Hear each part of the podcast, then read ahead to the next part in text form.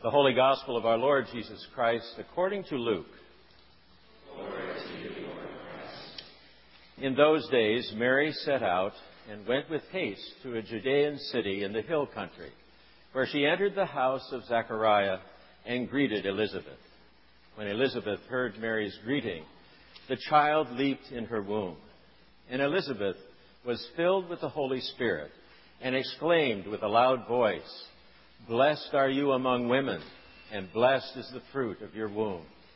And why has this happened to me, that the mother of my Lord comes to me?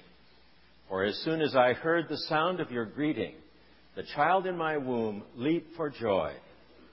And blessed is she who believed that there would be a fulfillment of what was spoken to her by the Lord.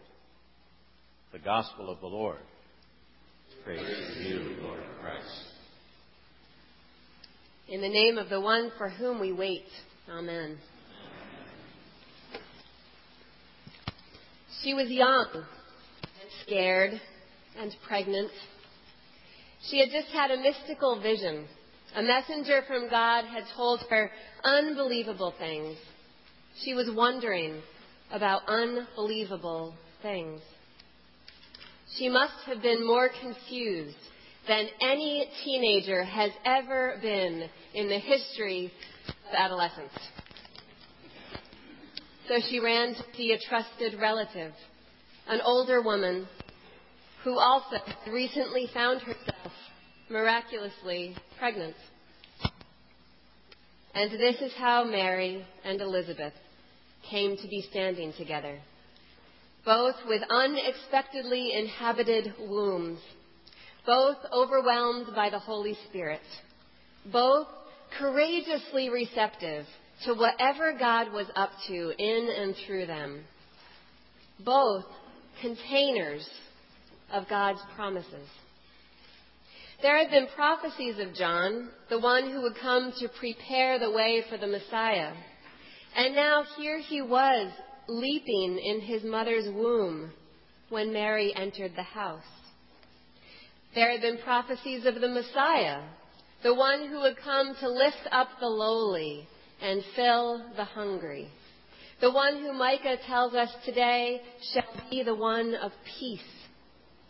And now, here he is, arriving inside Mary, making his journey into the world as one of us.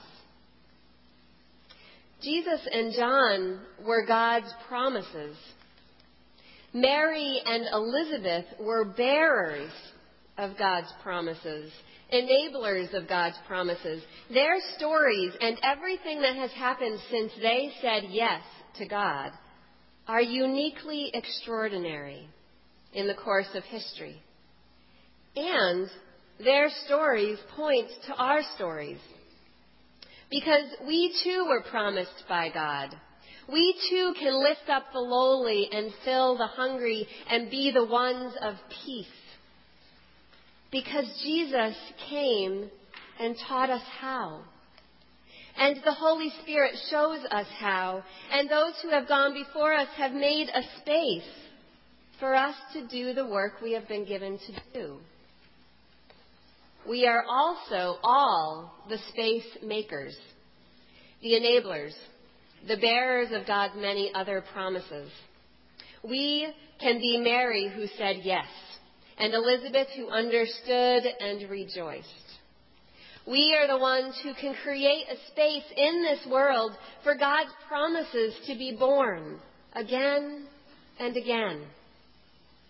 We create space by gathering together here. We create space by welcoming Jesus into our hearts in Advent and celebrating his birth at Christmas. We create space by being open to God's unexpected gifts in all that we do.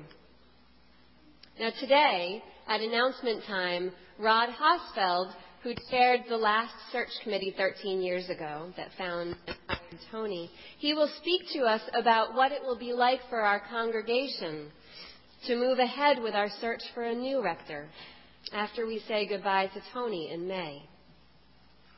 As we listen to Rod and ha- as he answers our questions, I invite us to listen through the lens of wondering how we can best be enablers, containers, and space creators for God's promises in this next stage of our communal life together here at Trinity. And then, when we, when we sing, O come, O come, Emmanuel, when we receive communion into our bodies, when we leave here to go to coffee hour or enter the holy chaos of pageant dress rehearsal, when we leave this place today, when we gather again on Thursday to celebrate Christ's birth, when we sing silent night to candlelight that night, my prayer is that we go ever deeper, that we let our conversations and rituals, our songs and prayers, our relationships, and even the most mundane of our tasks be lit up by the knowledge that in all we do, we are invited to be containers of God's promise of healing, energizing love. So that God's promises can make their way into this world again and again, and so that they can find a space to dwell and grow here. Amen.